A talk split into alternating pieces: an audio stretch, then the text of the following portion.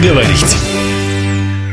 У микрофона Анастасия Магнус. Здравствуйте. Может ли быть что-то прекраснее, чем акция, которая посвящена литературе, русскому языку?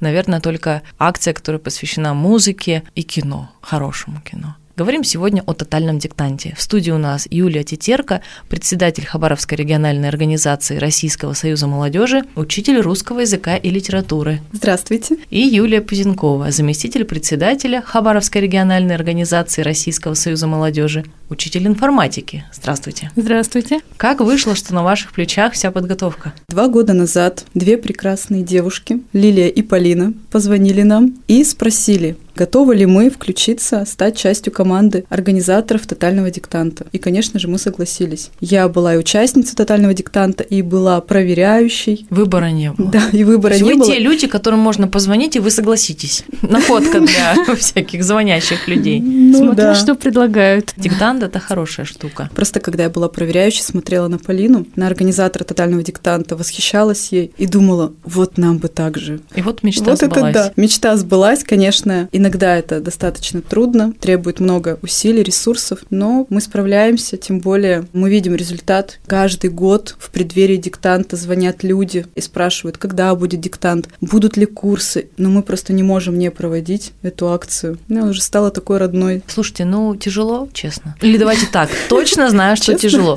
Что самое проблемное было в этом году, самое сложное, какие-то, может быть, подводные камни, которые вот именно вашу ногу ранили? Но в этом году, наверное, все-таки уже легче, да, потому что имеется опыт. Мы ведем тетрадочку, в которой мы записываем ошибки. Сейчас мы вспоминаем первый год, когда мы готовились к диктанту. Тогда было намного труднее и намного было больше ошибок. Мы все учли, теперь Да. намного легче, и мы уже лучше совсем справляемся. Но иногда трудности возникают уже вот после проведения диктанта, когда участники не могут найти свои результаты. Тогда очень много звонков. Например, кто-то неправильно внес данные в бланк. Кто-то не может зарегистрироваться на сайте. Это те неправильно вносят, кто ЕГЭ не учился, не привыкал, старая школа. Кто пишет онлайн, да, бывали проблемы, что они звонят. У нас идет уже диктант очно, у нас уже диктующий диктует текст, а нам звонят и спрашивают. А почему Извините, а эфир не когда? начался А, вон как. Да, они не могут разобраться с онлайн-диктантом. Бытовые, можно сказать, моменты. Да, так, в принципе, все хорошо. Мы рады, что наконец-то проходит диктант очно. Когда была у нас эпидемия, Пандемия. да, пандемия, мы вынуждены были уйти на площадке «Пишем дома». Дома работать не хочется. Это не заменит все-таки вот этого Атмосферы. атмосферы, да, Ну, которая... народу меньше, да, было в заочном Конечно. формате домашнем. В этом году, прежде чем расскажем, куда прийти, какие будут площадки по краю, сколько где людей, как называются те, кто диктует текст, самое веселое всегда.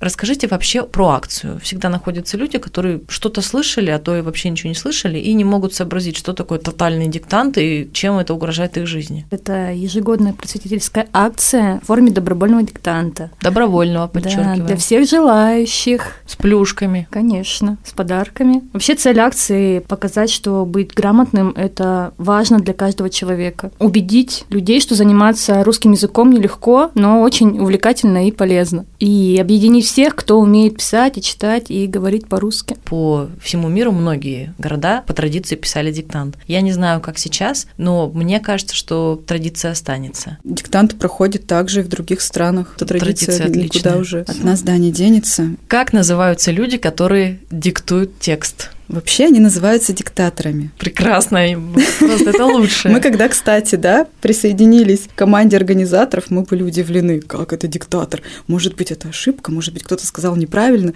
но потом нам сказали, нет, мы называем диктатор, вот так принято. Ну, мы привыкли, теперь, ну, каждый раз, когда мы говорим, так, вы будете диктатором, поясняем, будете ли вы читать текст, диктовать. Но в этом году я скажу, что нам посоветовали употреблять слово «диктующий». Нет, верните Мы надеемся. Все-таки, да, что мы вернемся когда-нибудь к слову диктатор, ну или хотя бы, может, между собой будем его употреблять. Но вот в Эх. этом году посоветовали именно такое слово использовать. Ох уж эта толерантность ваша. Ну ладно, Да. расскажите, чей текст читаем. Ну и давайте сразу напомним, что год за годом выбирается какое-то произведение, как правило, малоизвестное, как правило, известного автора, и фрагмент, ну, собственно, читается. И поскольку у нас страна огромная, то иногда на 3-4 части разбиваются. Дальний Восток читает какую-то первую главу и так далее. В общем, Москва Да, уже там к финалу. А вы знаете, почему стали привлекать тексты, которые еще не являются общедоступными. Ну, у меня два варианта. Чтобы авторы стали более известными, если текст хороший, и чтобы наши пишущие не могли по памяти запятые там расставить, знаки препинания. Да, М, это сделано ага. для того, чтобы это у нас второй вариант, чтобы не списали. списали. Потому что первые годы диктант читали в Новосибирске, именно читали из текстов. а, Известных уже авторов Толстого. Да, но потом стали Тургенева. замечать, что люди стали списывать, и как организаторы это заметили, потому что в одной из работ участник написал те предложения, которые даже не зачитывал диктующий. Диктатор. Да, Тогда еще точно диктатор. который ну, еще понятно. зачитывал диктатор. То Слушайте, есть, ну, это же было видно, абсурд. Ведь эта акция добровольная, специально создана, чтобы человек сам проверил свои знания в таком боевом режиме, сел там за парту, он 10 лет, и 20 не сидел за партой, тут он сел, написал диктант. И этот же человек списывает. Где логика? Знаете, даже есть такие случаи, не знаю, можно ли рассказывать. Да, такую мо- у нас секретную- всё можно, Секретную информацию. Кому не скажем. что на одну из площадок, у нас же есть еще площадки, помимо городских, всегда есть площадки в школах, ну, где-то в районах. И вот на одну из таких отдаленных площадок однажды приехали люди даже с какими-то подарками, презентами, и попросили, чтобы им поставили 5, чтобы получить сертификат отличника. Организатор оказался честным и отказал им, конечно же. И эти люди уехали в Освояси. Но вот такой случай был. Кому-то нужен был сертификат отличника. Кстати, вот даже сертификаты отличников прикрепляют даже некоторые в резюме. Ух ты, а что- сертификат диктатора, интересно, можно? Не могу успокоиться. Слушайте, ну вот сейчас многие, наверное, ждут, что мы расскажем о подарках. И люди скажут, ну понятно, зачем ехал куда-то далеко просить пятерку. Подарки, во-первых, есть всегда, но они такие очень приятные и скромные. Во-первых, это книги, какие-то ручки, какие-то иногда сладкие подарки. Что в этом году готовите? Это будет секретом. Ну вот. Давайте мы расскажем, что было в том году. Давайте. В том году и вообще ежегодно мы, конечно же, дарим. В торжественной обстановке мы приглашаем обязательно наших отличников, приглашаем организаторов, приглашаем представителей тех площадок, которые выделили нам место да, для проведения диктанта. Приглашаем обязательно диктаторов. Также идет сначала разбор текста, работа над ошибками, допущенными в диктанте, где все участники могут задать интересующие их вопросы по пунктуации, по орфографии. И затем мы награждаем отличников. И в том году у нас отличники получили кружки с логотипом тотального диктанта, И шоколадную медаль. шоколадную О, медаль, так. да, кстати, мы наградили каждого отличника. Также грамоты и стикер-паки. Прекрасно. Ну, Тоже с тематикой говорила, на тотального память. диктанта. Мы заботимся о наших отличниках. поощряем. ничего не даете? Мне всегда с самого начала этот момент тревожил. То есть человек немного не дотянул до пятерки, знаете, со школы такая обида. Когда ты вообще-то молодец, но ты не дотянул. И все, ты уже не отличник, и ничего тебе не дают. Почему мы награждаем и тех, кто получил четверку? В прошлом году участвовал мальчик, ему было лет, наверное, 11. И вот он получил четверку с одной всего лишь пунктуационной ошибкой. И мы его награждали. Он уже три года ходит к нам на курсы «Русский по пятницам», которые проходят у нас здесь в точке кипения на Муравьева Мурского 33. И вот он занимается, ему очень нравится. Причем он выделяет деепричастные обороты лучше взрослых людей еще. И мне так нравится смотреть, когда только люди собираются на курсы, вот там за пять минут до начала. И они сидят и обсуждают какие-то темы предыдущих занятий. И вот знаете, такой диалог разных поколений мы застали на прошлом занятии. Сидел как раз этот мальчик по имени Павел, женщина, и вот они что-то обсуждали. И знаете, как было вот приятно смотреть и понимаешь, что это все не зря. Эти вот курсы. Я давеча не поставил запятую. Такой Да, да, кринж. да. Самый главный вопрос все-таки остался про текст. Мы про тексты поговорили. В целом, в этом году кто автор? В этом году автором текста диктанта стала Марина Степнова. Это писательница, поэтесса, переводчик, сценарист, и у нее еще куча всяких премий литературы в области литературы. Надеюсь, диктатором, ну или диктором, не надо будет перечислять ее премии перед тем, как читать, собственно, текст. Ну, посмотрим. Вы как раз и, наверное, и будете это все читать. Точно, Восток России всегда с вами. У меня есть неделя, чтобы дикцию поправить. Давайте напомним, куда хабаровчанам приходить. Если есть информация вообще о краевых площадках, тоже в двух словах. Жители смогут написать диктант на уже полюбившихся площадках. Это Хабаровский краевой музей имени Градекова, точка кипения Тихоокеанского государственного университета, Дальневосточный институт управления РАНХИКС и культурно-образовательное пространство «Коммуна» в торговом комплексе «Броскомол». В Броскомол хорошо писать под задорный жжж кофемашин. Нет, кстати, в этом году там сделали ремонт, изменили интерьер, теперь огорожено, получается, Ага, от кафе. коммуна. Да, Так. пространство огорожено, поэтому в этом году будет комфортнее. Также в этом году к нам присоединились две школы в рабочем поселке Хор и в рабочем поселке Корфовский. Можно записаться до пятницы. Да, регистрация открылась 30 марта, мы ждем. Диктант проводится у нас в Комсомольске на Амуре. Там, насколько мы знаем, четыре площадки организованы. Поэтому также жители могут присоединиться и зарегистрироваться на этих площадках. А Проще всего зайти в интернет, набрать тотальный диктант Хабаровск, Комсомольск, Хабаровский край, и там площадки точно будут. Ну, на Да, всякий конечно. случай, в крайнем случае, вы уже сказали, звонят нам и со всего края, можно позвонить. и Конечно, можно позвонить, можно написать в любое время дня и даже ночи.